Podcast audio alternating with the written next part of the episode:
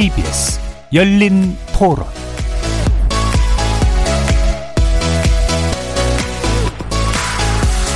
안녕하십니까. KBS 열린 토론 정준희입니다.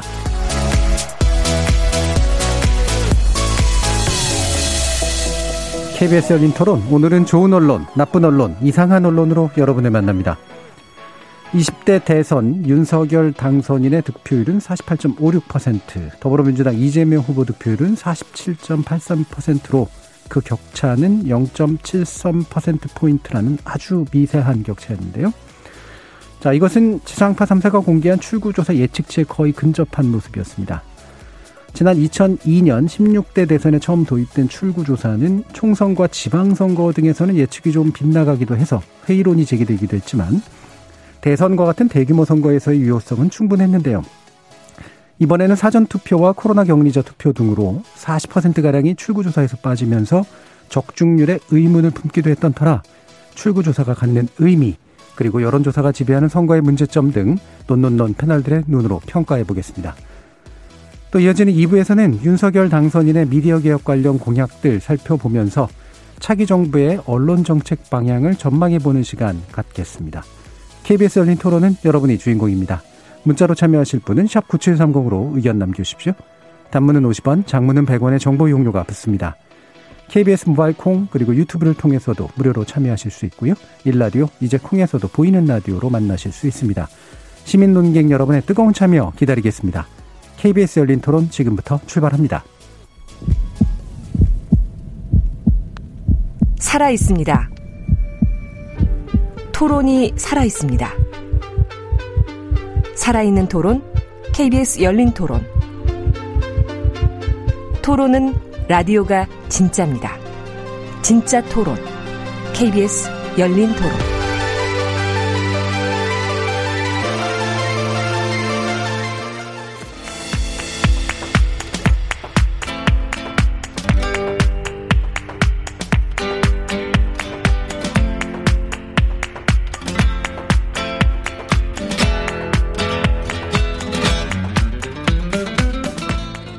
언론, 나쁜 언론, 이상한 언론?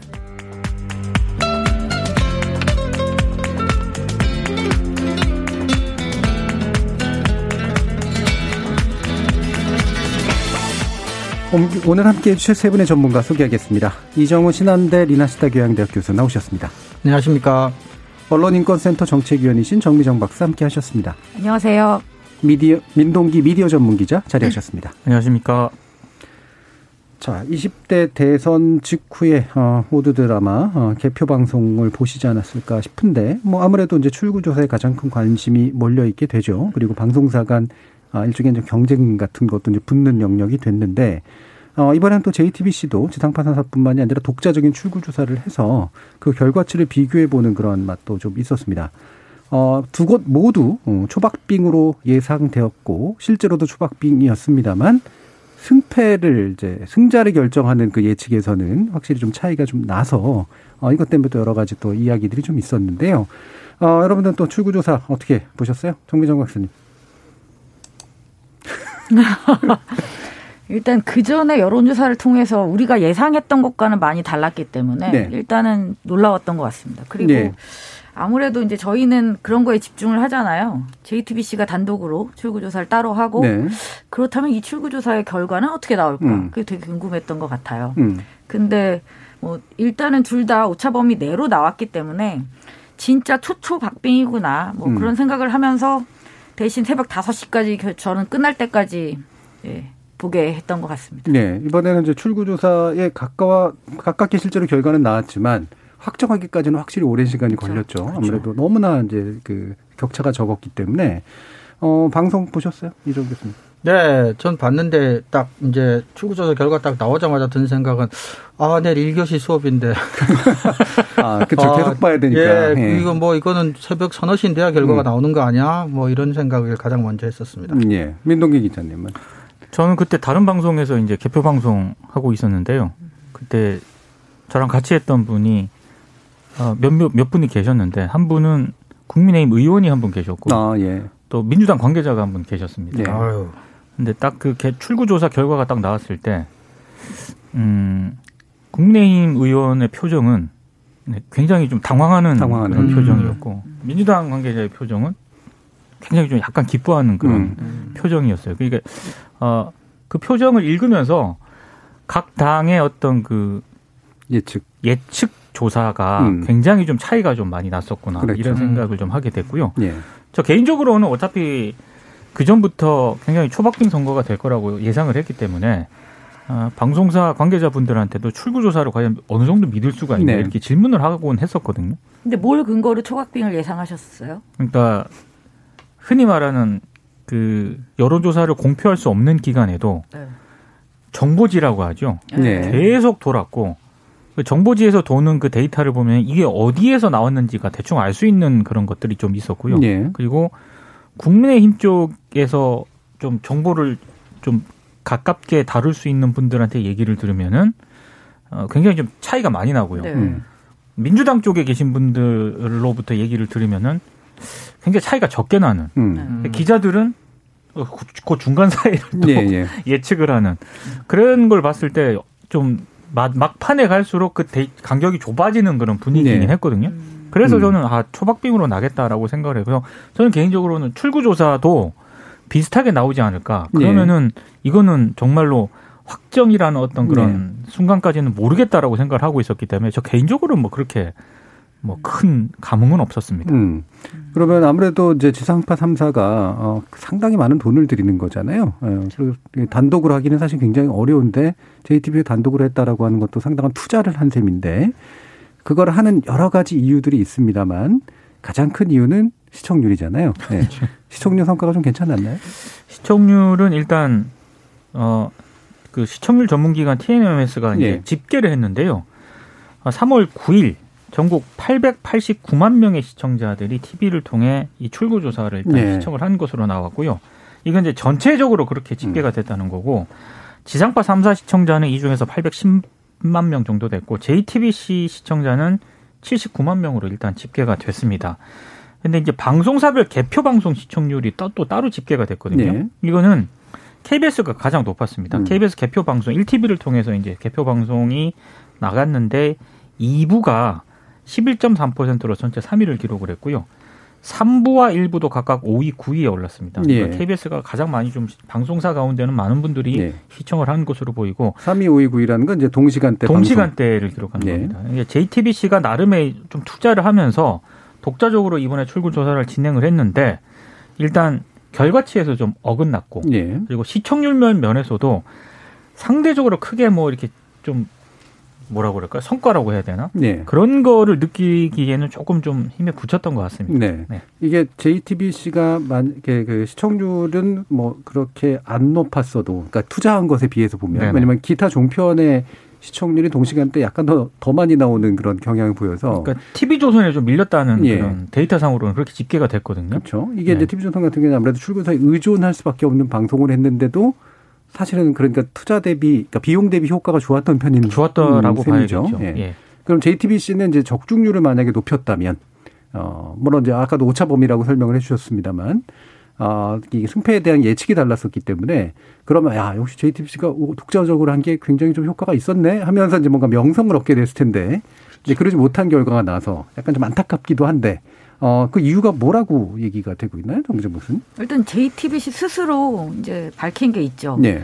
그러니까 어쨌든 오차범위 안에서의 문제이긴 합니다. 그래서 사실 그러니까 그건 또 있는 것 같아요. 저는 이제 그런 생각을 많이 했는데 지상파 3사든 JTBC든 지상파 3사는 이제 맞췄고 JTBC는 못 맞췄다. 라고 말하는 건 사실 약간의 어폐는 있는 거죠. 왜냐하면 그렇죠. 양쪽이 다 오차범위 내에 있었기 때문에 네. 그거를 맞췄다 틀렸다라고 얘기하는 건 좀 문제다라는 생각은 음, 개인적으로 이제 하고 있습니다. 그러니까 이건 이제 통계학적으로 이제 네, 통계적으로 그렇다는 성, 승패를 못 맞췄다는 음. 얘기죠. 네. 네. JTBC가 발표한 건 또 그런 얘기예요. 오차범위 내라는 것은 통계학적으로는 차이가 없다는 것이고 결론적으로 말할 수 있는 것은 결국 순위를 단정할 수 없는 초접전이다. 예. 그런 측면에서 이제 많이 틀리지는 않았다라는 얘기를 하고 싶은 것 같아요. 예, 네. 예, 예. 그리고 그게 틀린 말은 아니다라고는 음. 볼수 있지만 이제 결과적으로는 또 이제 그것만 주장하기는 좀 어려운 부분이 아무래도 어, 좀 있습니다. 네. 그리고 상대적인 것 같아요. 네. 저쪽이 승패까지도 맞춰버리니까 그렇죠. 네. 실패한 것더 네. 크게 그렇죠. 실패한 것처럼 네. 느껴지는. 그러니까 JTBC가 이제 설명하는 거는 그겁니다. 결국 가장 핵심적인 이유는 사전 투표는 출구 조사에 해당이 안 되기 때문에 네. 사전 투표율이 이번에 거의 40% 육박했고 그게 최대 변수였다. 라는 부분들을 이야기를 하고 있습니다. 음. 그리고 그, 문제는 이제 출구조사가 사전투표를 반영하지 못하기 때문에 결국 보정을 하게 되거든요. 출구조사 내용이 나오면. 근데 JTBC 같은 경우는 역사가 지금 이제 시작을 했으니까 네. 이전 정보를 가지고 뭔가 보정을 하기 이제 힘들었던 어떤 그런 한계가 존재한다. 음. 하지만 지상파 3사 같은 경우는 이전에 이제 그런 부분들을 보강하기 위해서 끊임없이 방법론적인 고민을 해왔었거든요. 네. 음, 그렇죠. 아무래도 그런 부분에 있어서 보정에서 역량이 좀 딸리지 않았나. 음. 이건 뭐 제 생각도 일치합니다. 네. JTBC도 그런 이유를 들고 있습니다. 예. 네. 그러니까 사실 뭐 지상파 3사가 계속 해온 거는 노하우가 누적된 건 분명히 그렇죠. 좀 있기 그렇죠. 때문에 네. 그게 반, 반영이 당연히 됐을 텐데 사실 제가 볼 때 이번에 독자 조사한 거 상당한 상당한 투자인데 의사 결정이기도 하고 예전에 왜 그 지상파 3사의 출구 조사를 동시간대 그냥 써버렸다가 저작권 관련된 소송에 휘말린 적이 있었잖아요. 음. 손석희 네. 대표이사 네. 음. 있을 때 바로 이제 지상파에서 출구조사 결과를 내놓았는데 약간의 시간차를 두고 JTBC가 그렇게 바로 지상파 3사 먼저 있었죠. 음. 출구 조사 결과를 내보낸 적이 있거든요. 네. 그러니까 그게 물리적으로 준비할 수 있는 시간이 가능한 것이냐라는 예. 이제 비판이 제기가 된 것이고 그렇죠. 결국 그것 때문에 소송까지 갔었죠. 예. 어 그리고 실제로 이번에 제가 이제 다른 어, 방송사에서 개표 방송을 같이 이제 했었잖아요. 예. 보니까 7시 30분에 딱 지상파가 출구조사 결과를 딱 내놓았을 때 그 데이터를 얘기를 하면 안 되는 거예요. 네. 그래서 40분 정도 넘어서 음. 그 데이터를 얘기해야 된다라고 누누이 강조를 하더라고요. 네, 그게 이제 개, 개, 개, 규정이겠죠. 그렇습니다. 예. 가 생긴 그랬던 예. 좀 기억이 나네요. 예. 요번에 이제 그 유튜브 방송도 보면은 그 개표 방송들 많이 했는데 뒤에다 테, 텔레비전 걸어놓고 바로 릴레이를 하는 그런 네. 방식으로 이제 하던데 그것도 아마 나서서 이렇게 만약에 저작권 문제를 시비 걸거나 그러면 살짝 문제가 될 수도 있을 문제가 될 수도 있습니다. 저는 그렇죠? 충분히 네. 그럴 수 있다고 봅니다. 네, 뭐 네. 대신 약간의 또 홍보 효과도 있긴 있으니까 그게 이제 상세가 되지 않나 싶은데 예전 예전에 이제 요번에는 이제 JTBC 명확한 거는 사실은 이게 출구 조사도 맞고 그 방법론도 거의 비슷하죠. 예. 네. 근데 예전에 이제 YTN 또 이번에 MBN이었나요? 뭐 이렇게 예측 조사 형식으로 해서 약간 설문 조사하고 좀 결합된 그런 방식을 쓰긴 했는데 확실히 이제 출, 출구 조사 자체의 이제 신빙성이 좀 높게 어, 나타난 결과인 거는 맞습니다. 자, 그러면 특히나 대선은 확실히 이제 출구조사에서는 거의 적중률이 어, 그렇죠. 상당히 신뢰성이 높은 거잖아요. 그 이유가 뭡니까 이정 일단은 방금 말씀하셨다시피 이제 총선이나 지선과 달리 대선은 이제 단일 선거라는 점이 일단은 또 차이가 있고요. 그리고 무엇보다도 조사 기법상 출구조사는 투표를 하고 나오는 사람들을 대면해서 조사한다는 네. 게또 굉장히 큽니다. 전화 조사하고는 질적으로 그렇죠. 좀 이게 이제 사실을 얘기할 가능성이 높고 그렇죠. 성별이나 연령이나 이런 것들을 전혀 속일 수가 없는 속일 수가 네. 없고요. 그다음에 선관위에서 사전 투표 투표율 정보를 출구조사 방송사에게는 제공을 해줍니다. 예. 공익성이 있다고 판단해서 그래서 보정하는 데 있어서도 그것도 굉장히 중요한 또 자원이고요. 우리 조금 전에 얘기했지만 또 무엇보다도 반복적인 출구조사 경험을 통해서 노하우나 또 데이터 같은 것들이 이제 방송 3사에게는 축적되어 있다는 점 예. 어, 이런 점들도 어, 굉장히 중요한 차이를 만드는 지점이 음. 아닌가. 예. 네, 그렇게 생각합니다. 이번에 이제 그 보정을 위해서 만 명 샘플을 한, 그 조사한 거는 전체 그 출구 조사가 8만 9, 8만 5천 명인가 이제 그러니까 네. 만 명이면 사실 굉장히 많이 한 거죠. 네. 엄청난 거죠. 예, 일반적으로 천 명 하는 것에 비해서 보면 뭐 돈 없는 학자에게는 꿈의 조사죠. 그렇죠. 아, 우리가 그 정도 할 수 있으면 샘플을 8분의 1 국민의 그 정도 할 수 있으면 예. 예. 근데 지금 먹개비 칠문 칠님께서 질문을 던져주셨는데 출구조사 왜 합니까? 몇 시간 미리 알기 위해 그 비용을 쓰는 건가요? 이런 질문을 아, 해주셨는데 이건 그렇지 않습니다. 이게 네. 그러니까 안 맞을 수도 있는데 왜 미리 하냐라고 하지만 그리고 아까 김 빼는 효과 같은 것도 좀 네, 있으니까. 네. 네. 근데 실제로 우리가 지금 그런 얘기 많이 하잖아요. 20대 여성과 남성이 그렇죠. 누굴 지지했느냐, 네. 30대 여성과 남성이 누굴 지지했느냐. 그 세대별로, 지역별로 이 정보를 우리가 얻을 수 있는 게 출구조사 덕분이에요. 그럼요. 네. 왜냐하면 개표를 가지고는 그거를 판단할 수가 없습니다. 그렇죠. 그렇죠. 지금 네. 이제 선관위에서는 일종의 이제 비밀 투표의 그렇죠. 원칙이기 때문에 그리고 실제로 그걸 알려면은 장치들을 써야 되는 그렇죠. 거잖아요. 그러니까 네. 들여다봐야 되는 거고. 네. 비밀 투표니까. 예. 그러니까 누가 그러니까 뭐 이렇게 이름은 안 나온다고 하더라도 어떤 성별이 그렇죠. 어떤 연령이 어떻게 누구에게 투표를 했다를 원천적으로 모르게 만들어 놓은 거기 때문에 그래서 이런 통계치가 나올 수가 없는 그렇죠. 거죠. 선관위에서는. 그래서 일부에서는 그 공익성이 있긴 한데 선관위에서 그래서 사전 투표 투표일 정보를 출구조사 방송사에게 제공하는 것도 비밀투표 원칙에 조금은 걸리는 게 아니냐라는 음. 비판도 있는 것도 사실입니다. 그렇죠. 문제 삼으려면 충분히 문제 삼을 수가, 수가 있는 예, 거죠. 예. 예. 투표 과정만 비밀이 보장되는 게 아니라 투표 결과도 사실은 비밀이 보장돼야지 비밀 투표긴 예. 하긴 한 거거든요. 사실은. 예. 그리고 또한 문제가 이제 그 원래 투표가 진행되는 중간에 그거를 그렇죠. 알려주면 안 되는 거기 때문에. 그렇죠. 그렇죠. 음. 근데 요번에 보면은 확진자 투표가 이제 7시 반까지 약간 예, 약간, 약간 겹쳤잖아요. 있었죠. 예, 그렇죠. 예, 예. 네. 예전에도 근데 사실은 마찬가지였죠. 그렇죠. 예전에도 그 투표 시간 종료 전에 그렇죠. 도착하면은 끝까지 투표를 받아줬기 그렇죠. 때문에 네. 실제로 출구조사를 보고선 투표를 하는 사람들도 엄밀히 따지면 가능성이 있었죠. 음.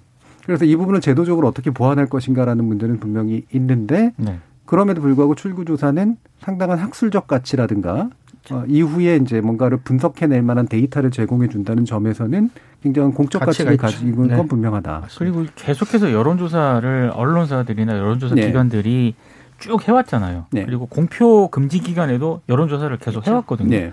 그러니까 그 연장선에서 데이터로서의 가치는 충분히 있는 거죠. 네. 네. 그래서 이게 이제 오늘 주제 중에 하나인데 그래서 사실 우리 여론조사 문제 굉장히 많이 여러 번 지적을 했잖아요. 값싸고 그렇죠.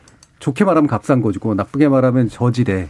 그런 또 특히나 심지어는 악의적인 어떤 뭔가를 품고 있는 여론조사가 여론 형성에 사실은 상당히 영향을 미치는 그런 결과를 빚기 때문에 그것이 실제로 얼마만큼 터무니 없었거나 허무맹랑했는가 어, 그 질이 얼마나 낮았는가를 비교해서 보여줄 수 있는 게 이제 바로 이 출구조사의 압도적인 데이터 같은 것도 있어서 그 여론조사의 보도의 문제도 같이 또 얘기를 좀 할 필요가 있는데 일단 출구조사 관련된 언론 보도들이 있었잖아요. 이종훈 교수님께서 또 몇 가지 사례를 짚어주셨다고요?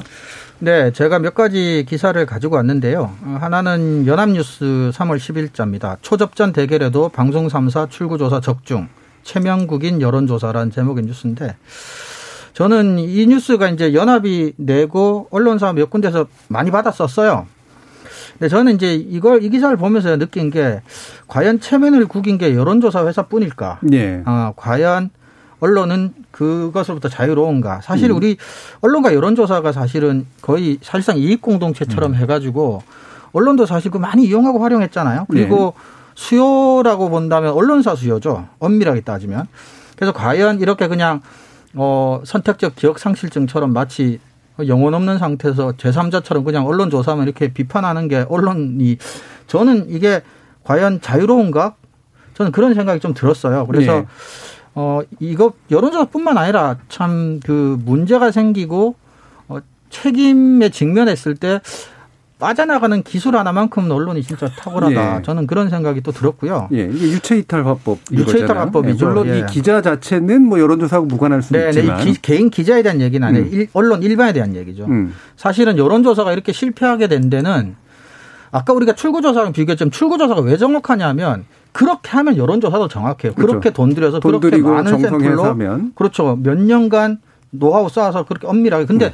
지금 우리나라 언론에서 펼쳐진 여론조사 시장이라고 하는 게 그렇게 안 돼 있고 그렇게 안 되게 만든 것 중에 하나가 또 언론이 과도하게 거기에 대해서 이렇게 수요로 시장을 또 형성 주도해 왔기 때문이거든요. 그래서 그런 부분은 좀 제가 보기엔 좀 너무나 남 얘기하듯이 할 얘기는 아니다. 음. 그리고 되게 이거는 참 슬픈 웃긴 뉴스인데요. 음. 어, 헤럴드 경제 3월 10일자인데 어, 들쑥날쑥 여론조사 신뢰 정확도 의문 본지 마지막 조사는 윤이 0.7%포인트 차. 네. 그러니까 이제 자기들은 맞췄다는 거예요. 음. 한마디로 이제 자화자찬을 하는 거죠. 대부분은 아니었는데. 네, 자기들은 음. 맞췄다라는 건데 이게 참 슬픈 게 뭐냐면 저는 이거를 어 분명히 말씀드린 헤럴드 경제를 제가 뭔가 이렇게 좀 비웃기 위해서 가져온 게 아니라 제가 정말 하고 싶은 얘기가 있어서 가져온 거예요. 그러니까 뭐냐면 요지는 어 원래 저희들이 우리 방송에서 이제 통계치는 범위다 이런 음. 얘기를 많이 했잖아요. 그래서 이제 오차 범위를 적용하면 자기 조사에서 플러스 마이너스 값을 주고 이재명 후보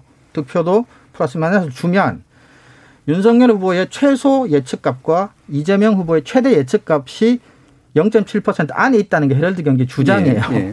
근데 이 기사를 보면 윤석열 후보의 조사 결과 값에는 마이너스만 두 번 한 거고 네. 음. 이재명 후보의 예측값 자기들이 나온 예측값에는 이제 정확하게 플러스 마이너스를 한 거죠. 그러니까 네. 계산을 잘못했는데 이거는 이제 이런 거죠. 선의로 보면 이제 통계의 오차 범위가 뭔지를 몰랐던 거예요. 음. 나쁘게 보면 0.7%를 맞추기 위해서 일종의 예. 사실 이건 냉정하게 나쁘게 보면 조작을 한 거죠. 예. 근데 제가 이 기사를 갖고 온 게 조롱하기 위함이 아니라는 건 뭐냐면 저는 시종일관 그런 혐의를 많이 가지고 있었어. 우리 언론이 여론조사 보도에서 가장 심각한 근본적인 문제가 뭐냐면 통계철에서 나온 숫자의 의미를 몰라요. 음. 그래서 다룰 줄도 모르고 음. 그러니까 이상하게 기사를 쓰는 거예요. 예. 그러니까 이 사람들이 플러스 마이너스를 산수를 못하는 문제는 아니잖아요. 음. 그러니까 마이너스만 두 번 하고 플러스 마이너스 한 번씩 하든 어쨌든 두 번씩 더하거나 빼면 되는 줄 안다면 예. 말도 안 되는 소리긴 한데. 자 이거를 만약에 그 당, 담당자에게 질문하면 몰랐다 미안하다를 선택할까요? 선택할까요? 아니면은 어, 의도적이었긴 하지만 내 말이 맞다 선택할까요? 단순 실수라고 할 겁니다. 단순 실수. 단순 실수라고 하겠 예, 그럴 것 같습니다. 예, 단순 그렇죠. 실수. 근데 단순 실수라고 하기에는 기사가 엄청 길어요. 음. 엄청 길고 길다 보니까 이제 단순 실수를 음. 그렇죠. 그래서 그긴 네. 거에 실수도 네. 있지. 음. 근데 밤새고 막 정신이 없는 상황에서 급하게 내보내다 보니 어쩔 음. 수 없었다. 근데 그게 말이 안 되는 게 계산을 먼저 하고 계산값이 나와야 이 기사를 쓸 수가 있어요. 네. 0.7%는 계산 결과 왜냐하면 그 말은 그렇게 얘기를 하려면 그냥 우연히 알게 된 거고 그래서 대충 써 근데 그건 막 값이 먼저 나오고 쓰면 실수가 되지만 계산한 다음에 이거는 제목도 뽑고 이 기사 발제 자체가 가능한 거거든요. 네. 계산 아예 안 해봤으면 발제도 못하는 기사잖아요. 음. 이거는. 그래서 저는 이걸 보면서 어, 이런 식으로 통계 수치를 계속 대해왔기 때문에 통계라는 게 갖는 확률적인 가치와 확정적 가치도 모르고 확정적인 숫자처럼 계속 다뤄왔고 그리고 임의대로 자기가 편할 때는 수치로만 얘기하고 이렇게 자기들한테 유리하면 또 범위로 얘기하고 예. 그래서 이런 것들이 좀 근본적인 문제는 거기 있지 않나. 예. 그리고 나머지 하나는 중앙일보 3월 10일자인데 윤 압도 여론조사 왜 틀렸나? 오판 원흉 흰머리 청년 정체. 음. 이거는 뭐냐 하면 이제 언론이 자기들이 여론조사 보도가 틀린 것에 대해서 이제 시민들 탓을 하는 거예요. 탓이라기보다는 이제 전하다 보니까 얼굴이 안 보이니까 그 젊어 보이는데도 노인이라고 말할 수도 있다. 그래서 조금 왜곡된 게 있었다라는 식의 얘기인데 학자들도 조사 많이 하고 뭐, 뭐 여론조사 많이 하지만 원래 여론조사라는 게 모든 사람들이 정직하게 대답할 거라고 전제하고 하는 게 아니에요. 그렇죠. 그러니까 네. 제가 반복적으로 얘기하지만 여론조사 결과를 대하는 태도나 자세가 언론이 상당히 잘못돼 있다는 거예요, 음. 근본적으로. 모든 조사는 항상 이것들이 변수가 생길 수가 있고 그래서 보정을 하고 조절을 하는 거고 그렇죠. 그래서 네. 나온 결과 뭐 수치를 뭐 후보 노차라든가 이런 것들 그렇죠. 그래서 계산을 하는 거예요. 어, 그래서 네. 통계 결과가 그런 걸 가지고 대세론을 만들거나 뭐 10% 차로 이긴다 진다 이런 말을 단정적으로 한다는 것 자체가 상당히 비학술적이고 비통계적인 이야기다라는 얘기를 하고 싶어서 이 기사들 제가 가지고 예. 와봤습니다. 이게 이제 일반적으로 우리도 이제 여론조사 공표 기준 얼마 전까지 여기 붙어 있었는데 이제 사라져가지고 전 너무 지금 마음이 좀 가벼운데요. 95% 신뢰 수준의 뭐 플러스 마이너스 3%의 뭐 네. 오차 범위를 가지고 있고 이걸 반드시 붙이잖아요. 이게 무슨 의미인지를 사실 알고서 얘기하는 사람 음. 별로 없고 음. 듣는 분들도 사실 잘 모르는데 모르죠. 이게 똑같은 수치로 표현되지만 그 똑같은 수치로 표현된 여론조사의 결과가 질적으로 동일할까? 아니라고 생각을 그렇죠. 하거든요.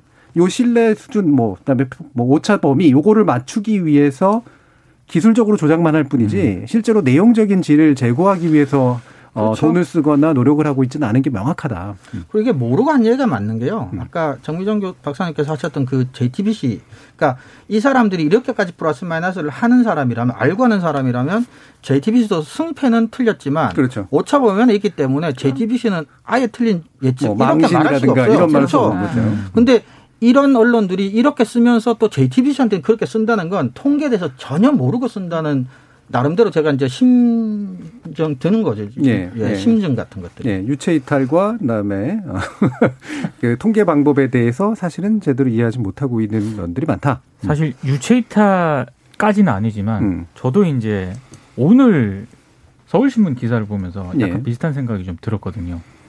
서울신문이 오늘 아, 이런 기사를 왜 지금 내보낼까? 음. 처음에는 아, 기사 자체로는 굉장히 훌륭한데 네. 그러면 일단 서울신문부터 반성을 해야 되지 않나라고 음. 고개가 갸우뚱해진 기사가 어. 여론조사 여론을 만들다라는 아하, 제목의 예, 기사입니다. 예, 예. 그러니까 왜 이제 와서? 네, 대선철 정당별로 한 50억에서 60억 정도가 집행이 되고 예. 민심 확인 그치지 않고 여론몰이를 하고 있다. 음. 그래서 어, 무차별적인 여론조사 인용 보도에 대한 언론의 반성도 필요하다는 지적이 나온다. 음. 이런 대목도 있고요. 특히 양당이 50억에서 60억에 달하는 여론조사 비용을 집행하는 것으로 추산이 된다라고 하거든요. 그리고 단가가 정확하게 나오더라고요. 보니까 자동응답 ARS는 기본가가 300만 원. 예. 그리고 전화 면접은 1000만 원. 그래서 여론조사 비용 때문에 여론조사 업체가 호황을 누리고 있다. 음. 예, 기사의 결론이 이렇습니다. 그래서 어, 이 투표 결과를 예측하는 수단이 아니라 여론조사가 민심의 추세를 확인하고 대응 전략을 마련하는데 그쳐야 한다. 이런 지적을 하고 있는데 서울신문도 여론조사 보도를 적지 않게 했거든요. 적지 않겠죠. 예. 근데 왜 이런 기사를 지금 내보낼까? 그러니까 이런 기사를 내보내는 것도 필요하지만 어, 대선이라든가 어떤 선거 기간 때 가급적 여론조사에 신중한 어떤 그런 보도를 하는 자세를 직접적으로 보여주는 게 저는 더 중요하다고 네, 보거든요. 그게 제일 핵심이에요. 근데 지금 서울신문은 제가 봤을 때도 그 여론조사 보도가 적지 않았기 때문에 음. 아, 조금 이건 유체이탈까지는 아니지만 뭔가 앞뒤가 안 맞는 그런 행보를 보이는 것 같다. 음. 이런 생각이 좀 들었습니다. 네. 이게 이제 소, 소위 말하는 데스킹이라고 하는 게 필요한 이유가 이제 그런 거잖아요. 기자 개개인들은 굉장히 어, 다른 입장일 수도 네. 있죠. 어떤 사람 그렇죠. 여론조사 인용 보도를 그냥 무분별하게 하고 어떤 사람 여론조사에 비판적일 수가 있는데 그렇죠. 그거를 하나의 편집 방향으로 만들어주는 게 데스크인데 네. 그렇죠. 데스크가 작동을 안 하고 있다는 얘기거나 그렇죠. 또는 방치하고 있다는 방치하고 의도적으로. 네. 음. 음. 정미정 박사님 어떤 거? 저는 인상적인 기사는 지금 겹쳤어요. 이정 교수 어, 예. 가져온 그 흰머리 청년. 예. 저는 완전히 이 제목을 보는 순간 확 열이 오르면서 흥분 상태가 되면서 음. 저는 특히 이 제목 때문에 더 꽂혔던 것 같아요. 이 중앙일보의 3월 10일자 기사는 아까도 말씀해 주셨지만 제목이 그렇습니다. 윤 압도 여론조사 왜 틀렸나 땡땡땡 오판 원흉 흰머리 청년 정체. 그러니까 음. 여기서는 여론조사가 왜 틀렸지?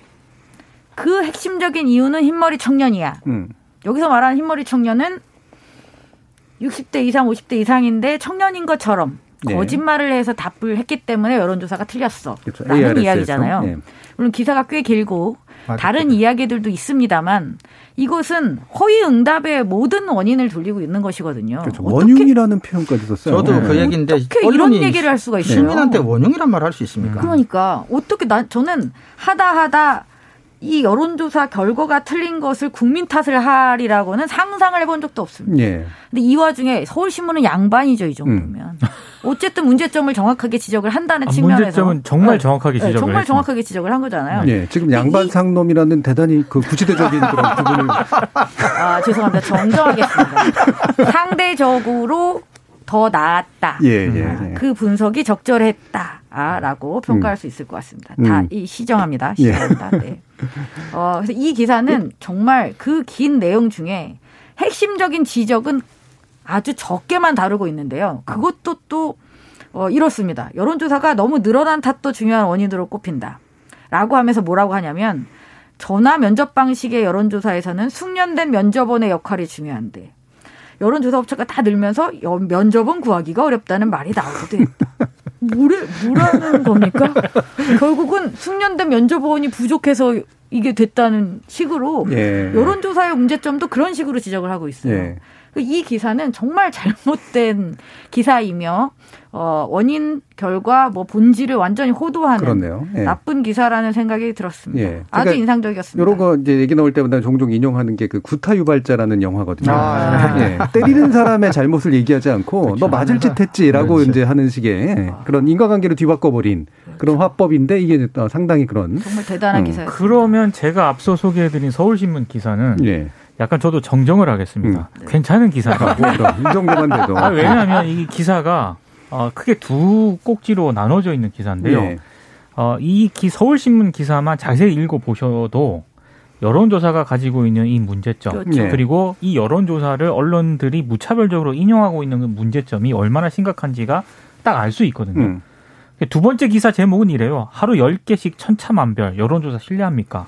그리고 여론조사 전성시대인데 잘 듣고 눌러주세요. 이런 제목이 있고 어, 자세하게 여론조사 업체 현황들에 대해서도 이 기사가 잘 짚고 있거든요. 음. 앞서 지금 소개해준 이런 기사 내용을 자세히 듣고 보니까 아, 같이 이제 서울신문 기사를 동급으로 보기에는 그렇죠. 너무 훌륭한 기사입니다. 그렇죠. 네. 되게 훌륭하네요. 그러니까 이전에 무슨 행위를 했던 간에 음. 그렇죠. 그거를 빼고 음. 어쨌든 기사만 보면 훌륭하다고. 다만 네. 이제 서울신문이 이렇게 기사를 썼다면은 음.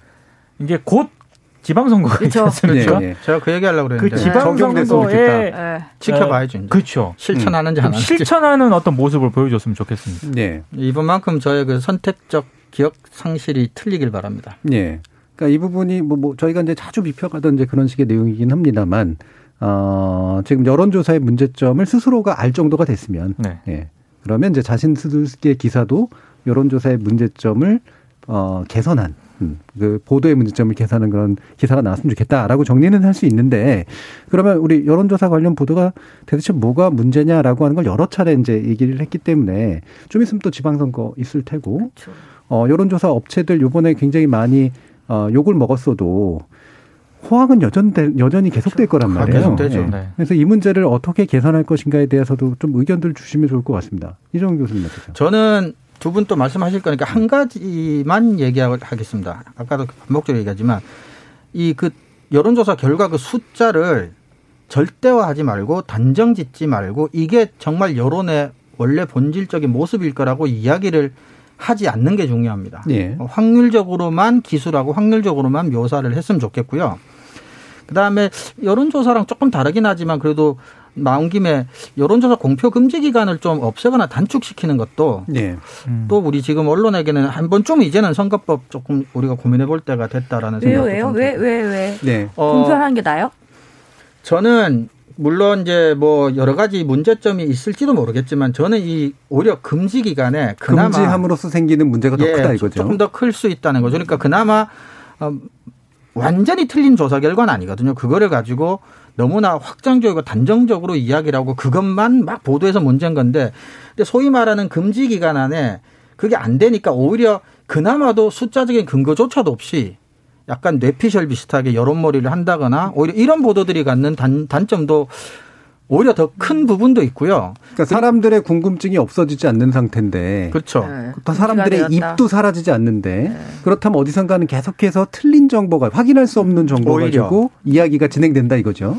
그리고 또 사전 투표라는 게 상당히 정착된 시점에서 금지 기간이 본 투표일하고는 또 그렇지만 그렇죠. 사전 투표가 또 너무 붙으니까 사실은 실효성도 없어요. 음, 사전 투표 7일 전으로 그럼 옮겨야 되느냐. 그렇게 되는 네. 문제가 생기고 네. 그리고 실질적으로 대부분의 정치 선진국이나 뭐 이런 데서는 없거나 굉장히 하루 전 정도 금지하거나 음. 이런데 우리도 전향적으로 좀 검토해 볼 때가 됐습니다. 근데 저는 그 완전히 반대하는 건 아닙니다만 음. 네. 저는 좀 고민이 많이 돼요. 음. 왜냐하면 지금처럼 이 여론조사를 엉망진창으로 해서 계속 발표를 하고 있는데 그나마 직전에도 그걸 풀어놓는다면 음. 이것이 개선되지 않는 한 저는 더 나빠지면 나빠졌지 네. 더 좋아질 거라는 생각이 네. 잘 들지 않습니다. 그렇죠. 물론 이제 그 질을 관리할 수 있는 방안 같은 것들은 상당히 사실은 좀 중요합니다. 이게 어, 법으로 만들 수 있는 문제인지는 모르겠지만 예를 들면 어느 정도 수준을 좀 관리하거나 예측하거나 좀 측정할 수 있는 시스템 같은 것들은 사실 필요하다고 봐요. 네. 그 보도에 인용될 수 있는 여론조사의 질적 기준을 높이면서 그렇죠. 대신 공표 기간을 현재보다는 훨씬 더 늘려주는 그런 방향으로 하면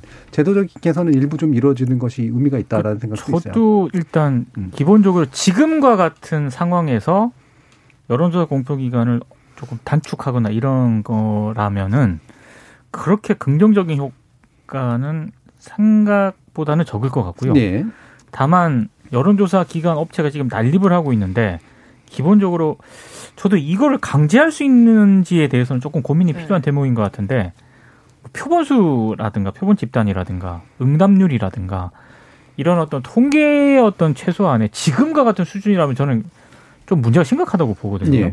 그러니까 그런 부분을 보완할 수 있는 어떤 그런 장치가 전제가 된 상태에서 조금 그런 부분이 논의가 된다면은 조금 긍정적인 효과를 검토할 수가 있는데 지금 이 상황에서 음. 여론조사 업체가 이렇게 많이 선거 기간 때 난립하고 있는 이런 상황에서 단순히 그 기간만 축소한다고 조금 국민의 알 권리라든가 이런 게 보장이 되는가 네. 오히려 역효과만 더 날 수도 있다는 네. 생각이 좀 조심스럽게 듭니다. 음, 그러니까 이게 사실은 그 공표 기준을 높이는 걸 강제하는 게 법적으로는 쉽지는 물론 않은 문제죠. 네. 예를 들면은 ARS 전화 면접 중에 사실 전화 면접이 더 신뢰도가 높다는 거는 대충 아는데 네. 그렇다고 해서 ARS가 반드시 정확도가 떨어지는 건 아니기 때문에 못하게 할 수는 없죠. 그렇죠. 특정 방법론을 금지할 수는 없거든요. 네. 그래서 이제 뭐 요즘 또 뭐 윤 후보의 그, 그 언론 정책 관련된 얘기 아마 입에서 나누긴 하겠습니다만 자유규제 얘기 많이 나오던데 약간의 인증제 같은 것들은 이제 적어도 도입할 필요는 있는 것 같아요. 그런 정도는 네. 그래서 특정한 이제 뭐 예를 들면 조사협회 같은 데가 있으니까 여기서 기본적으로 인증한 어떤 조사냐 그렇지 않느냐를 나누면 인증한 거 확인해 보세요라고 하는 말로 사람들이 많이 퍼질 거거든요. 네. 이 보도가 그 여론조사가 그게 인증된 건지 아닌지 보세요. 이제 한번 지금은 이제 그냥 뭐죠 여론조사 보도 심의위원회인가의 뭐 홈페이지로 네, 확인하라 뭐 그렇죠. 뭐 정도니까 예. 뭐 그런 방법도 한번 고민해 볼 필요가 있을 것 같아요. 있습니다. 음. 저는 이제 자꾸 걱정이 되는 게 이게 지방 선거에는 잘못된 여론조사가 더 영향을 많이 미칠 그렇죠. 거예요. 예. 이게 사이즈가 작다 보니까 특히 지방선거 작은 단위로 내려갈수록 후보자에 대한 지식이 더 떨어질 가능성이 높잖아요. 물론 네. 지역 같은 경우는 그게 더 정보가 많을 수도 있지만 그 편차가 이제 되게 심하고요. 네. 어, 그런 상황에서 여론조사 결과가 지금 하듯이 이런 식으로 막 빵빵 터져버리면 와, 저는 막 상상하고 싶지도 않습니다. 제일 심각한 문제 중에 하나가 그 예비 경선 내지 경선 과정에서 당에서 공천하는데 정당성의 근거로 이제 경선하는데 여론조사가 들어가는 경우가 많잖아요. 네. 여기에서 이미 1단계로 진입을 하기 위해 가지고 어, 예비 후보 단계에서 조사를 돌려버려서 그렇죠. 자신의 유리한 어떤 보도를 네. 만들어낸 다음에 인지도를 확 띄워놓고 네. 그 다음에 시작하는 네. 경우들이 있죠. 사실 이번에 이제 윤석열 당선자 같은 경우도 솔직히 여론조사 덕을 상당히 번 거잖아요. 그러니까 저는 좀 당부 언론에게 당부하고 싶은 게 있는데 여론조사 자체 결과를 보도하는 것을 뭐라고 하지는 않습니다. 음. 근데 대선 보도도 그렇고 선거 보도에 있어서 어느새부터 언제부터인지는 정확하게 모르겠는데 예. 여론조사가 이게 거의 전부가 돼버렸어요. 맞아요. 그러다 보니까 정치권에서도 후보를 결정할 때도 무슨 정책이라든가 뭐 이런 네. 서로 비교하 이런 거 없이 그냥 여론조사 모든 사안에서 이게 선거 보도는 물론이고 후보 결정을 하는데도 여론조사가 이게 중심이 되다 보니까 그냥 거기에 이게 당연한 듯이 이게 휩쓸려가는 그런 분위기가 있는데 저는 그거는 대선 보도나 선거 보도에 있어서 하나의 유형일 뿐이지 그게 전체가 돼서는 곤란하다고 생각하거든요. 네. 그렇죠. 이게 근본적인 문제인데 선거 캠페인을 의지를 갖고 신념을 갖고 할 수 없게 만들어요. 네. 네. 그렇죠. 그러니까 뭐 하나 터지면 바로 그 다음날 여론조사로 반영됐네 안 됐네 이런 네. 얘기를 해버리니까 실제도 아닌지도 확실하지 않은 상태에서 선호 차이만 있는데 인과관계로 음. 해석을 해버리면서 그렇죠. 정책을 바꿔버린다던가 네. 방향을 아예 반대로 돌린다던가 그렇죠 예를 들면 여가부 여가부 폐지 이게 실제로 좋은 여론을 만들었는지 아닌지는 사실 굉장히 장기적으로 그렇죠. 우리가 확인할 수밖에 없잖아요 특히 이번 선거운동 기간에도 그러지 않았습니까 그렇죠. 근데 중간에 잘못된 정책 판단을 음. 내리게 만들 수도 있는 거기 때문에 이 선거 캠페인 자체를 근본적으로 굉장히 깊이 없게 만드는 가장 핵심적인 원흉은 여론조사 보도다라고 음. 아, 저는 여론조사의 문제보다 여론조사 보도의, 보도의 문제가 훨씬 네. 음. 자, 그래서 여론조사 이번에 출구조사에 관련된 것들이 그만큼 음, 공적 목적을 위해서 여론, 언론 사들이 충분한 투자를 해서 방법론적인 개선을 하고 신뢰도를 높이는 노력을 하는 건 중요하고 거기에 맞는 여론조사가 있는 건 필요한 일이나 그 보도에 있어서는 굉장히 신중해야 되고 문제점들에 대해서는 여러 가지 개선할 필요가 있다라고 하는 건 어, 많은 얘기들을 했던 것 같고요. 그래서 출구조사 자체에 대한 이야기보다는 결국 대선 기간에 여론조사가 미치는 그릇된 영향에 대한 이야기로 우리가 좀 더 성찰을 해본 어, 그런 의미가 있는 것 같습니다. 자, 1부에서는 그래서 출구조사와 함께 여론조사 관련된 이야기로 어, 내용을 나눠봤고요. 어, 이어지는 2부에서 어, 새로운 당선자의 언론과 미디어 관련된 정책들 이야기 나눠보도록 하겠습니다. 여러분은 KBS 열린 토론과 함께하고 계십니다. 타키타 타키타 타키타 타키타 타키타 타디게나도 타디게나도 타디게나도 타 타키타 타키타 타키타 타키타 타키타 타디게나도 타디게나도 타디게나도 물음표가 느낌표로 바뀌는 순간. KBS 열린 토론.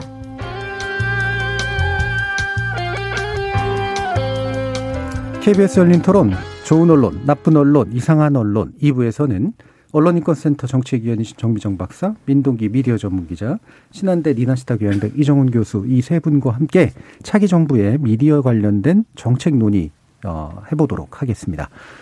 자, 이제 딱 두 달 남았죠. 이제 새 정부의 언론 정책. 사실 정확히 말하면 언론 정책이라는 표현은 아주 안 맞, 네, 정확한 표현은 아니죠. 네. 언론에 대한 정책을 갖기는 좀 어려운 일이고, 어, 미디어 산업이나 시장에 관련된 그런 정책에 좀 더 가깝다라고 볼 수 있는데, 자, 이게 이제 사실은 선거 과정에서는 뭐 거의 얘기가 안 됐던 거라, 실제로 있는지 없는지도 잘 모르겠는데, 윤 당선인에게 관련된 공약이 있는 것으로는 알고 있습니다. 문 기자님 좀 말씀 주시죠.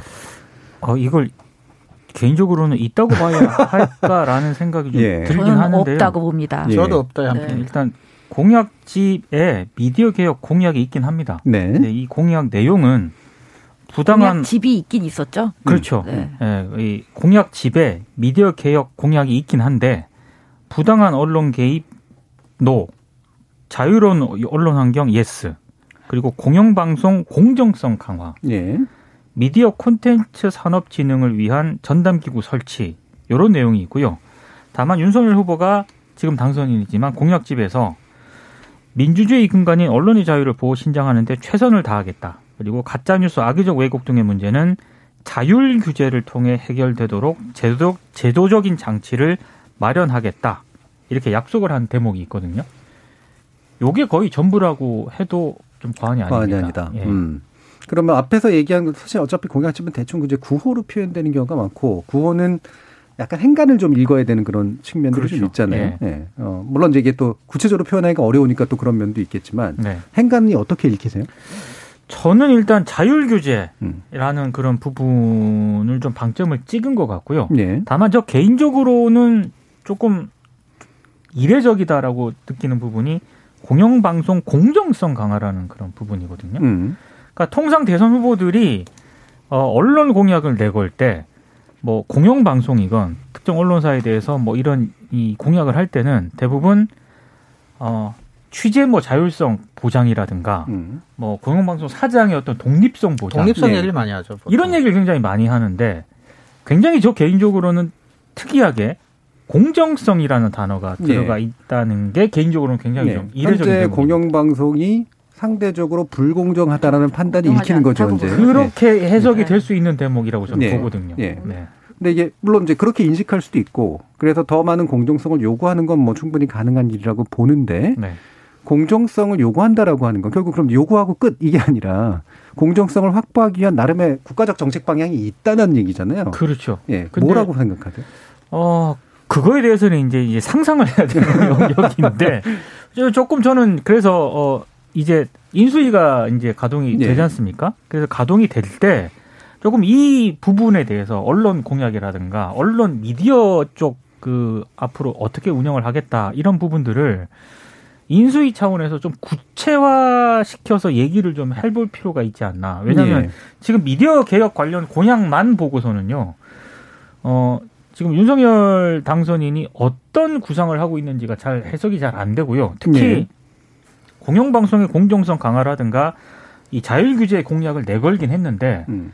어, 대선 과정에서 보여준 윤, 후, 윤 당선인의 발언들이 있거든요. 네. 상반되죠 또. 언론 노조에 대한 어떤 그런 상당히 좀그 음. 그 공격적인 어떤 그런 발언들 그리고 어 일부 언론이라든가 이런 거에 대한 약간 그 이 발언들을 놓고 봤을 때 자율 규제라든가 공정성하고 약간 배치되는 측면도 분명히 있기 때문에 예. 해석하기에 따라서 또 전혀 다른 해석을 할 수가 있는 상황이거든요. 음. 그러니까 이런 혼란을 좀 방지하기 위해 위한 차원에서라도 예. 조금 더 이 부분을 구체화시켜서 정말 어떻게 하겠다라는 그런 좀 방향성이라도 최소한 제시해 주는 게 혼란을 방지하는 네. 그런 길이 아닐까 싶습니다. 그러니까 자 그러면 이제 일단은 이제 세 개를 요약해 보면은 이제 자율 규제 쪽에 강조한 거고 언론의 내용에 관련해서는 그다음에 공영방송에서 공정성 부분을 강조를 한 거고 정부 부처 개, 개선을 이제 또한 강조를 한 거니까 세 가지 내용을 좀 쪼개서 알아보긴 해야 될 것 같아요.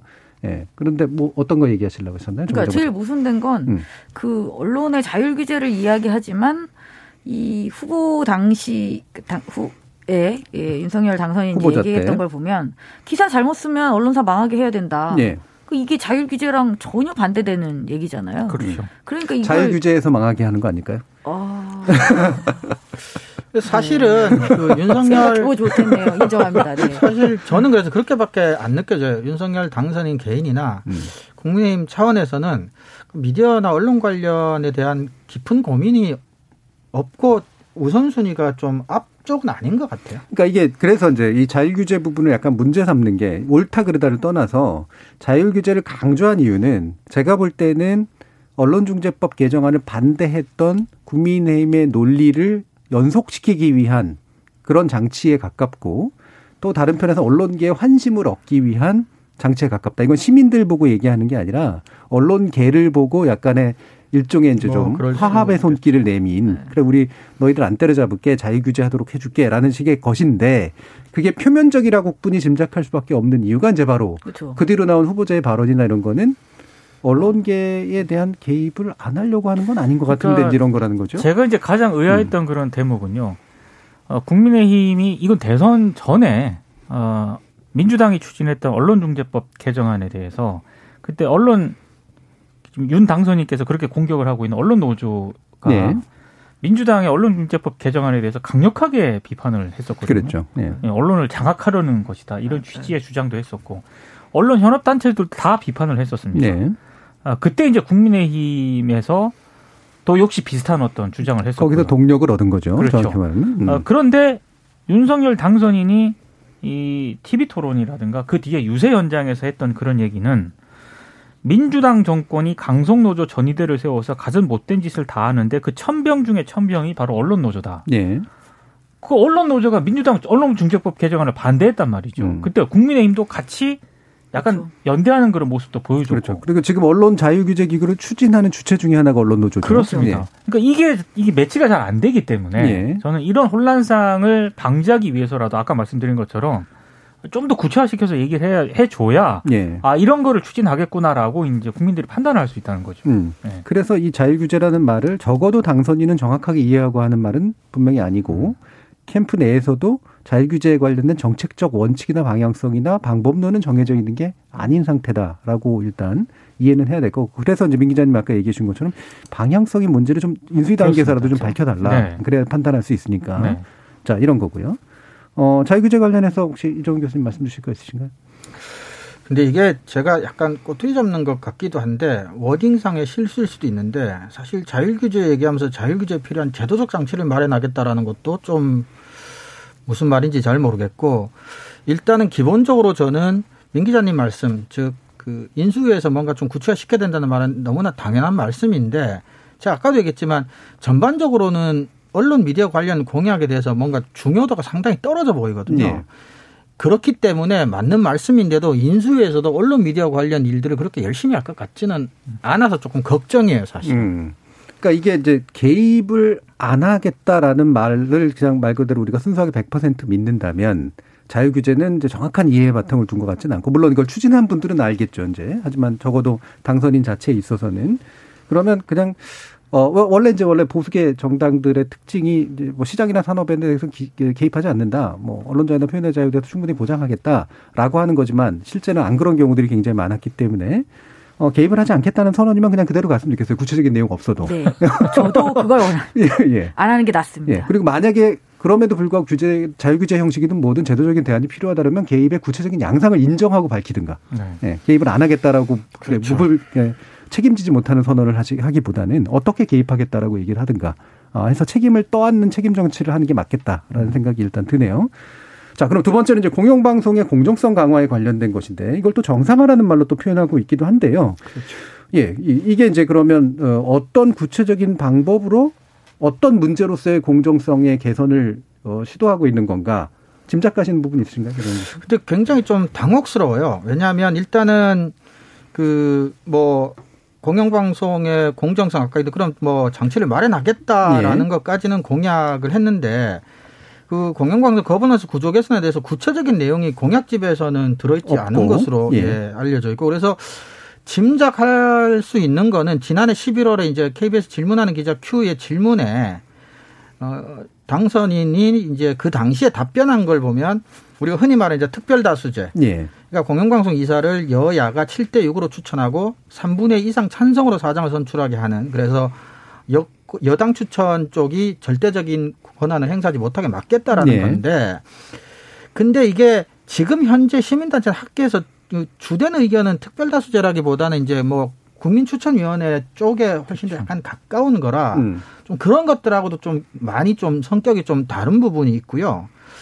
그 다음에 또 공영방송 정상화 공약으로 이야기한 것 중에 하나 유명해졌지만 사극 의무 제작, 뭐 국제뉴스 30% 이상 편성 뭐 이런 것들인데 여전히 공약집에는 반영이 됐어요. 좀 편성 침해라는 비판이 있었지만 근데 저는 사극을 의무적으로 제작을 하거나 외신 보도를 많이 하는 것으로 공영방송이 어떻게 정상화가 되거나 비정상화가 되는지는 도무지 이해할 네. 수가 없어요. 그 부분도 논쟁이고 이게 이제 계속 편성 개입이라는 게 이게 대통령의 공약으로 나올 예고는 분명히 아니잖아요. 아, 네. 그렇죠. 어떻게 사장을 뽑는 제도를 바꾸거나 뭐 이렇게 하겠다에 바탕을 둬서 뭐 정부하고 협의를 거쳐서 이제 뭐 이런 걸 권고사항으로 넣는다거나 뭐 이런 건 할 수 있겠지만 아, 그리고 그거를 편성의 침해는 당연히 침해인데 그걸 떠나서도 일단 이게 말 자체가 되면 침해다 안 침해다를 논할 수가 있는데 제 말은 사극과 국제뉴스 그 자체가 공영방송의 정상화랑 그 자체가 무슨 관계가 있냐는 거예요. 네.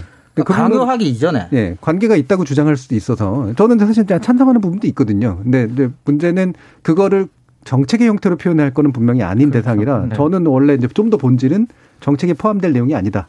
이쪽이고 포함됐다고 하더라도 그 내용이 옳고 그른지 잘 모르겠다. 이제 이 부분을 지금 지적을 해 주신 거고요. 사극을 제작을 해서 편성을 해야겠다라고 결정을 하는 거는 결국에는 KBS 공영 방송이 해야 되는 거고요. 그렇죠. 예. 그 의사 결정에는 여러 가지 종합적인 판단을 예. 하겠죠. 예. 경영진이라든가 제작진이 그렇게 해서 결정을 하는 문제지. 이게 지금 대선 후보와 이 대선 과정에서 이런 문제가 나오는 것 자체가 어떻게 보면은 약간은 좀 이례적인 상황이라고 좀 봐야겠죠. 그러니까 이게 이제 그거죠. 공약으로 나오려면 적절한 추상성이 있어야 되는데 현재 내건 건 너무 추상적이고 너무 구체적이에요. 그렇습니다. 네. 네. 정책으로 할 수 있는 뭐 제도 개선 방안이라든가 예를 들면 예산에 관련된 문제라든가 예산도 사실은 실제로는 이제 이 사회가 아, 그 짜는 거기 때문에 그래서 어떤 게 대통령으로서 내놓아야 될 정책인가, 어떤 게 정부로서 해야 될 정책 수준인가에 대한 이해가 좀 안 돼 있다. 네. 이런 생각이 좀 드네요. 편성이나 프로그램과 관련해서는 KBS 이사회도 이래라 저래라 못하는. 못하죠. 그렇죠. 네, 아니에요. 그럼 편성 개입이 되기 때문에 네. 굳이 말을 하자면 시청자위원회나 음. 아니면 국민 시청자들 개개인이 의견을 낼 수는 있죠. 네. 너네 사극을 좀 더 했으면 좋겠어? 어, 외신을 좀 늘렸으면 좋겠어? 이런 얘기는 좀 국민 개개인이 한 명이 낼 수 있고 시청자위원회 안건으로 는 다뤄질 수 있지만 최고 의결기구인 이사회에서조차도 이 의견은 제출할 수 없는 안입니다. 음. 그리고 또 하나 이제 공영방송 관련해서 약간은 논쟁에 좀 여지가 있을 만한 부분은 물론 한 발 물러서긴 했는데 관훈 토론 전에 당선인이 당시 후보 시절에 뭐 공영방송 민영화 얘기도 좀 예, 많이 예. 했었고요. 예. 우리가 아까 독립성 얘기를 보통은 주로 하는데 독립성 얘기를 안 한다는 게 이제 중립성 이런 얘기를 주로 많이 하셨거든요. 음. 그러니까 그런 것으로 봐서는 공영방송 독립해서 한 게 뭐 있냐라는 발언도 사실은 후보 시절에 많이 네. 했었고 그래서 공영방송의 민영화 이 문제도 사실은 뭐 여러 가지 여론들이 다를 수도 있고 생각이 다를 수도 있기 때문에 이런 부분도 만약에 어 제가 사실 이렇게 좀 불안한 이유가 어 국민의힘의 전신이나 그쪽 계속해서 그쪽 계열의 정당에서부터 사실은 심심찮게 제안이 됐었던 얘기잖아요. 네. 공영방송의 민영화. 민영화. 네. 이런 부분에 대해서도 좀 어 뭐 찬성하는 국민들도 있겠지만 뭐 우려하는 사람도 있고 학계에서도 뭐 의견이 좀 갈릴 수도 있는데 이런 부분들도 조금 뭐 문제가 제기될 수도 있지 않나라는 생각도 네. 조심스럽게 들어요. 저는 차라리 추상 수준으로 따지면 정책적 추상 수준으로 따지면 민영화는 정책이 될 수 있어요. 정책이 될 수 있죠. 구체적이니까. 네. 그리고 그건 국가가 해야 되는 거예요. 국가 투자 기관이니까. 네. 대신 이제 훨씬 어렵겠죠. 민영화를 실제로 하기 위해서는 그러면 더 구체적인 방법론이 필요하고 논쟁이 될 수밖에 없는 그런 영역인데 어쨌든 내걸면 그게 책임 정치라는 거잖아요. 그렇죠. 내걸어야 판단을 하는 거니까. 근데 내건 게 어떤 내건 거는 너무 추상적에서 모르겠고 어떤 내건 거는 굳이 논의해야 될 수준의 구체성이 아니고 근데 이 민영화 정도의 얘기는 할 수 있다라고도 보는데. 근데 이건 공식 공약은 아마 아니 공식은 또 아니에요. 왜냐하면 굉장히 민감한 아니고. 문제니까. 그렇죠. 근데 이 부분도 있어요. 공영방송 독립에 부정적이라고 이제 표현을 쓰셨잖아요. 네.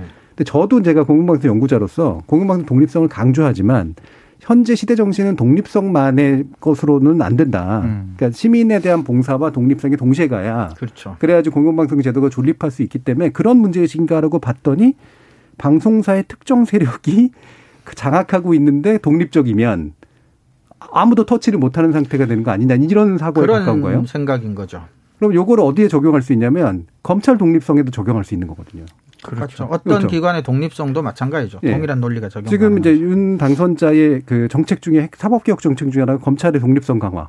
그렇죠. 정치에 안 휘둘리게 하겠다. 그렇죠. 이건데 만약에 검찰 내 특정 세력이 이 권력을 장악하면 그럼 어떻게 할 거냐. 그렇죠. 그 독립성이라는 건 굉장히 문제가 되는 거잖아요.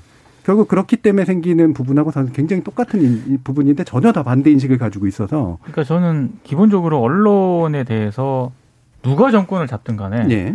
이제 정권을 잡았으니까 언론에 대해서 이렇게 저렇게 할 수 있다라는 일단 인식을 만약에 하고 있다면은 그 인식을 좀 재구해 봐야 될 대목이 있다라고 생각을 하고요. 예. 그리고 뭔가를 할 때 인수위가 됐든 정권을 꾸리는 그런 차원에서 뭐가 됐든 일단 지금 당선인 주변에도 언론인 출신들이 꽤 많지 않습니까? 네. 어, 그분들의 얘기만 듣기보다는 어, 특히 언론과 관련된 그런 부분들, 공영방송과 관련된 그런 부분들은 시민사회의 목소리라든가 네. 언론 현업단체들의 목소리로 반드시 좀 들어볼 필요가 있는 것 같습니다. 네. 특히 주변의 어떤 그런 분들의 얘기만 듣고 이 언론 관련한 어떤 공약이라든가 어, 비전 이런 거를 제시를 하다가 어, 굉장히 좀 해당 방송사라든가 언론사는 네. 물론이고 현업 언론인들의 거센 반발을 받았던 그런 전례가 이미 있지 않습니까? 네. 특히 보수 정권에서 그런 사례들이 꽤 많이 발생을 했기 때문에 예, 이번에는 그런 전철을 안 밟았으면 좋겠다. 예. 예. 이런 말씀을 꼭 드리고 싶습니다. 예. 뭐 굉장히 중요한 문제죠. 이게 사회적으로 굉장한 에너지가 소비되는 그런 그렇죠. 일이죠. 지금 미디어 환경이 엄청나게 급격하게 변하는데 그거 가지고 싸우고 있을 새가 아닌데. 아니죠. 네. 지금. 근데 그 문제가 재현되지 않기를 이제 바라는 그런 마음이기도 한 거고요. 어, 사실 이제 공영방송 지배구조 개선이라든가 이런 것에 관련된 구체적인 논의를 좀 하는 건 전 정말 필요한 일이라고 보는데 이런 특별다수제도 그래도 과거보다는 개선된 아니거든요. 그렇죠. 저는 물론 하죠. 개인적으로는 어, 여러 가지 좀 제한점이 있다라고 보지만 그럼 뭔가 개선된 안으로 그리고 그렇죠. 지금 대통령이 추진한다고 해서 될 수 있는 문제가 또 아니기 때문에 그렇죠. 국회 안에서 그게 협의가 돼야 되는 거니까. 그래서 저는 조금은 시민사회라든가 어 언론 현업 단체에서 좀 적극적으로 지금 인수위가 구성되기 전이잖아요. 네. 그래서 의회를 좀 만들고 좀 이 문제를 공론화했으면 좋겠습니다. 그러니까 음. 뭐 특별 다수제라든가 이런 부분들은 저 역시 과거에는 그래서 한번 검토해볼 만한 아니다라고 생각을 했는데 지금은 생각이 많이 바뀌었거든요. 네. 그러니까 오히려 지금 어, 공영방송 사장이라든가 경영진을 선출하는 문제에 있어서 계속 논란이 제기되는 문제가 소수의 이사들이 공영방송 사장을 결정하는 저는 문제라고 생각을 하거든요. 음. 그러면 아예 진입 장벽을 낮춰버려 가지고 소수의 이사들이 결정을 하는 게 아니라 그 결정권이라든가 논의였던 그런 구조 방향을 시민들한테 그냥 개방하는 식이 훨씬 예. 좋다고 생각을 하거든요. 그러니까 그런 거를 인수위나 혹은 정치권에서 먼저 하기를 바라지 말고 이런 이런 이런 거를 제한한다라는 방식으로라도 조금은 적극적으로 이 문제를 공론할 필요가 있지 않나. 예. 인수위가 어떻게 하나 뭐 이렇게 지켜보는 것보다는 오히려 음.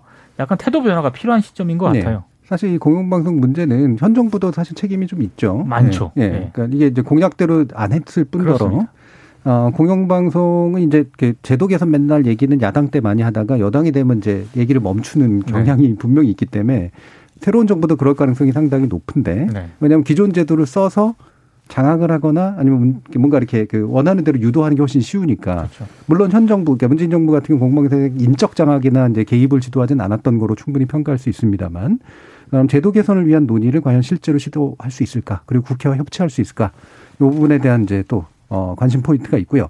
저는 이 세 번째 문제가 현재로서는 제일 중요한 문제 같은데 왜냐하면 인수위 단계에서 결국 하는 건 정부조직법 개편에 그렇죠. 관련된 논의니까요. 미디어 관련 이제 신흥 새로운 이제 전담 부처를 만들겠다. 라는 건데 정우정 박사님 좀 말씀 주시죠. 네, 미디어 관련돼 있는 어떤 뭐라고 할까요? 규제 진흥 뭐 이런 역할들이 현재는 정부 부처에 여러 군데 분산이 돼 있습니다. 가장 핵심적으로는 어, 과기정통부, 과학기술정보통신부가 있고요. 그다음에 문화 문화부가 있고요. 문화체육관 그다음에 방송통신위원회가 또 네. 있고, 그다음에 일부 기능은 뭐 공정이랑도 겹치고 뭐 이런 음. 것들도 또 이제 꽤 있죠. 근데 핵심적으로는 이렇게 세 부처에 분산이 돼 있다. 아, 세 부처가 아니라 두 개의 부처와 하나의 위원회에 음. 이렇게 분산돼 있다라고 볼 수가 있는데 지금 국민의힘이나 어, 윤 당선자 같은 경우는 이러한 기능들을 하나로 모아서 이 미디어 산업진흥의 전담기구를 만들겠다라고 천명한 바 있고요. 실제로 음, 그런 논의는 적극적으로 추진되는 것으로 알고 있습니다. 사실 그리고 이거는 뭐 국민의힘뿐이 아니라 민주당 쪽에서도 계속 고민했던 네. 내용이고요. 사실 여기 계신 그 학자 여러분들도 이제 수시로 얘기했던 내용이죠. 네, 그렇죠, 그렇죠. 음. 이런 이야기들을 이제 음. 많이 했었으니까 그래서 미디어에 대한 규제보다는 지능이 중요하지 않는가.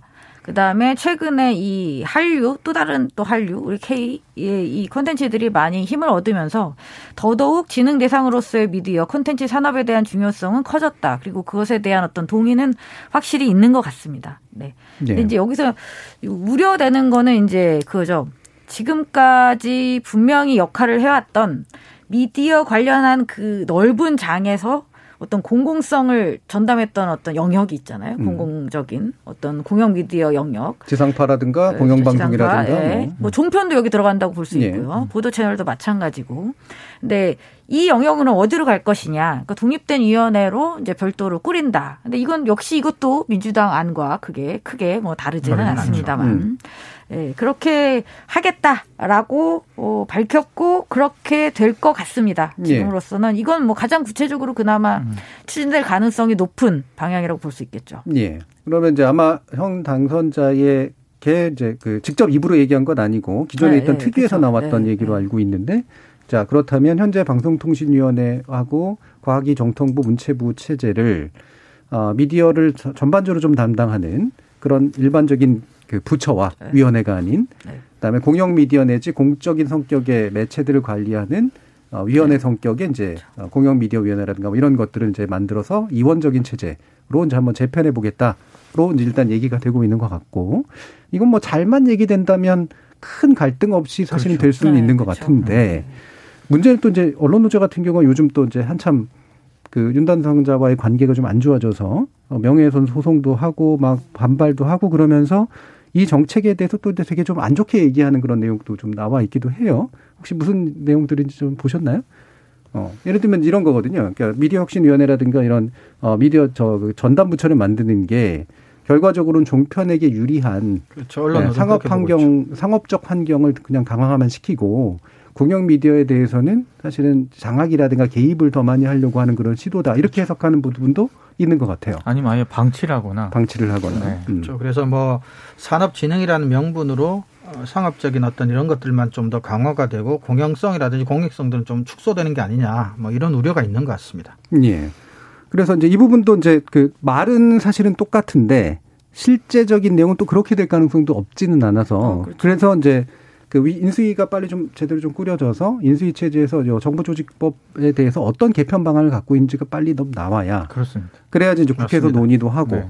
그렇죠? 시민사회라든가 학계에서도 거기에 대한 의견들도 많이 내고 그렇죠. 이렇게 되는 거겠죠. 전반적인 기조를 인수위 차원에서 제시를 해야 뭐 시민사회가 됐든 학계가 됐든 보완할 점이라든가 그렇죠. 반응을 입장이라든가 이런 그렇죠. 거를 내놓을 수가 있는 그런 상황인데 그렇죠. 지금은 일단 너무 없다 보니까 예. 뭐라고 얘기하기가 상당히 좀 애매한 그렇죠. 상황이죠. 뭐 추정을 해서 반대할 수 있는 그렇죠. 것도 아니고 네. 하니까 공약으로서는 구체적 얘기가 좀 없다시피 하니까 현재로서 뭔가 뭐 당부할 얘기도 비판할 음. 얘기도 현재로서는 좀 없는 상황입니다. 근데 저는 이 미디어 콘텐츠 산업 진흥 전담 부처를 만든다라는 것은 이전부터 저희 학계에서는 이것과 관련된 토론회 세미나가 굉장히 많았었잖아요. 굉장히 많았죠. 음. 그리고 그냥 한두 줄로 요약을 하자면 굉장히 유사한 어떤 주장들이 많이 제출이 되기도 했습니다.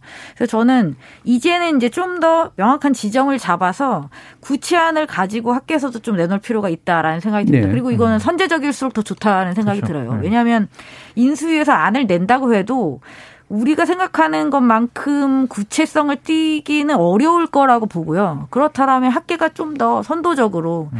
특히 이 미디어 영역에 있어서의 그 공공 섹터를 어떻게 조직할 것인지 그 다음에 그것이 위원회를 별도로 조직한다고 했을 때 어떤 식으로 이것을 구현해낼 수 있을지에 대해서는 우리가 먼저 큰 그림을 던지지 않는 한 이건 제대로 흘러가기 굉장히 어려운 영역이라고 생각합니다. 음. 네. 지금 사실은 이제 학회들 다양한 데서 차기 정부의 미디어 정책 과제 그러면서 세미나도 되게 많이 하고 언론 학회니 방송 학회니 뭐 언론 정보 학회니 이런 데들이 그리고 내용은 사실은 상당 부분 좀 나와 있어요. 물론 네. 쟁점이 아직 남아 있는 부분이 그렇죠. 있고 합의된 부분이 좀 있고 그런데 이거하고 유사하게 어쨌든 굴러갈까? 아니면 전혀 생뚱맞게 굴러갈까? 그렇죠. 이것도 사실은 상당히 중요한 관전 포인트거든요. 그렇죠. 근데 정부조직법 개편 과정에서 사실은 인수위가 이 부분은 정확하게 이해하신 분이 인수위로 들어가면 다행인데 네.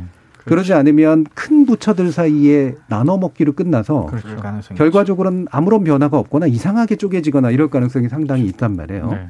예전에 이명박 정부나 아니면 박근혜 정부에서 있었던 정부조직법 개편이 그 결과물이었던 경우들이 그렇죠. 좀 많죠. 근데 그때는 그러니까 이명박 정부 때는 사실 적극적으로 뭔가를 하고자 했기 때문에 그나마라도 예. 방통위가 가장 힘이 셌고 그때 그렇죠. 이제 종편이나 이런 것들이 다 이루어진 거잖아요. 신문법도 음. 그 조항 폐지 처벌 그 광고 조항 폐지되고 막 이러면서 근데 지금은 가만히 들여다보면 현상 유지가 지금 음, 대통령 당선자에겐 가장 유리합니다. 그러니까 네. 공영방송 이대로 놔두고 종편 이미 클 대로 컸으니까 놔두고 보도 채널 이대로 놔두고 이 시스템 그대로 놔뒀을 때 가장 유리하다고 보는 거죠. 음. 제, 제 생각입니다. 그리고 나머지 산업진흥은 역시 기업들의 이화 요구가 또 있으니까 또 받아주면 되는 것이거든요. 네. 그러니까 어떻게 보면 굉장히 안 좋은 방향으로 흘러갈 가능성이 되게 높은 거죠. 음. 이 공, 공공 섹터 부분은 더 축소되고 쪼그라들 가능성이 저는 더 높아졌다고 봅니다. 저도 그 점 우려하는 거예요. 네. 그러니까 이 산업진흥을 위한 전담 부처에서는 뭐 어떻게 해서든 일을 할 테고 음. 또 국민의힘의 그동안 보였던 모습이나 정강 정책이나 이념 자체가 친기업적이기 때문에 이건 뭐 알아서들 잘 진행은 할 것 같은데 어 가칭 공영미디어위원회 이쪽에서 일들이 기구도 쪼그라들 뿐만 아니라 그래서 이제 공, 공, 공 적 섹터 이쪽 영역이 조금 저는 굉장히 음. 좀 약화되거나 흐지부지되거나 방임되거나 할 가능성이 좀 많지 않나 싶은 생각이 좀 예. 불안한 생각이 듭니다. 예. 이게 이제 뭐 잘하면 사실 또 좋은 제도가 될 수 있긴 한데 문제는 이제 예산이 또 별로 없고 그럼요. 규제만 남아 있고 이러면 그렇죠. 그 안에 속해 있는 데들은 굉장히 좀 고롭기만 한 이제 그런 그렇죠. 형태가 되는데 사실 여기에 종편까지 집어넣어 놨거든요. 그렇죠. 이안 자체는 네. 종편 굉장히 싫어할 것 같은데. 그래서 언론 노조가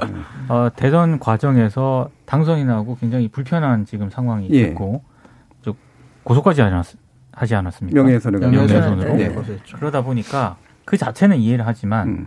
아, 그거와는 별개로 예. 지금 이렇게 열린 토론에서 얘기 나눴던 언론 노조가 또 현업 단체로서 해야 될 일이 있거든요. 있죠. 지금 예. 단계에서 특히 언론 노조하고 학계랑 저는 좀 연대를 하든지 뭘 하든지 해서 이런 문제들에서 좀 더 좀 적극적인 목소리를 내야 음. 인수위 과정에서 이 문제가 잘 반영이 된다고 생각을 하거든요.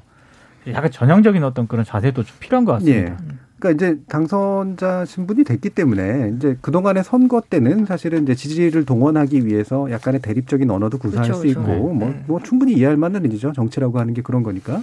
근데 일단 당선이 되고 인수위를 간다라고 하는 건 이제 공식 기구가 사실 출범된 거니까 네. 그때부터는 정책 견해가 조금씩은 다르다고 하더라도 실제로 현업단체들 다 학계 그다음에 시민사회 함께 모여서 현 현재 있는 또 이제 어, 이해관계자들 있잖아요. 또 그렇죠. 부처 당사자들이 네, 있으니까 네. 모아놓고 이걸 조율을 해야 그래야지 이제 성공 가능한 어떤 정보 조직의 음. 재편들이 가능한데 아직까지는 또 이제 짐작할 만한 요소들이 많지 않고 뭐 시기적으로도 이제 뭐 지금 이틀뿐이 뭐안 됐으니까 네. 예. 네. 그렇죠. 뭐 나름대로 좀 기대하는 부분들은 있습니다만 어, 또 우리 다음에 어, 논의하면서 아마 2주 정도 뒤에는 약간씩은 좀 얘기들이 좀 이제 나와서 어느 정도 윤곽이 잡히지 않을까 네. 어, 그런 생각이 좀 드네요.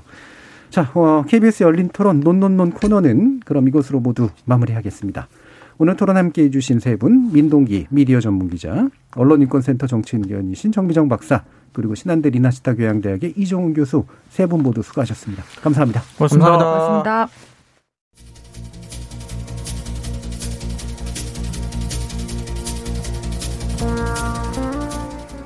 문재인 정부가 출범할 때 요구됐던 과제 중에 하나가 바로 언론 개혁이었는데요. 시민적 공감대가 폭넓게 확보됐던 드문 사례였다고 할 만합니다.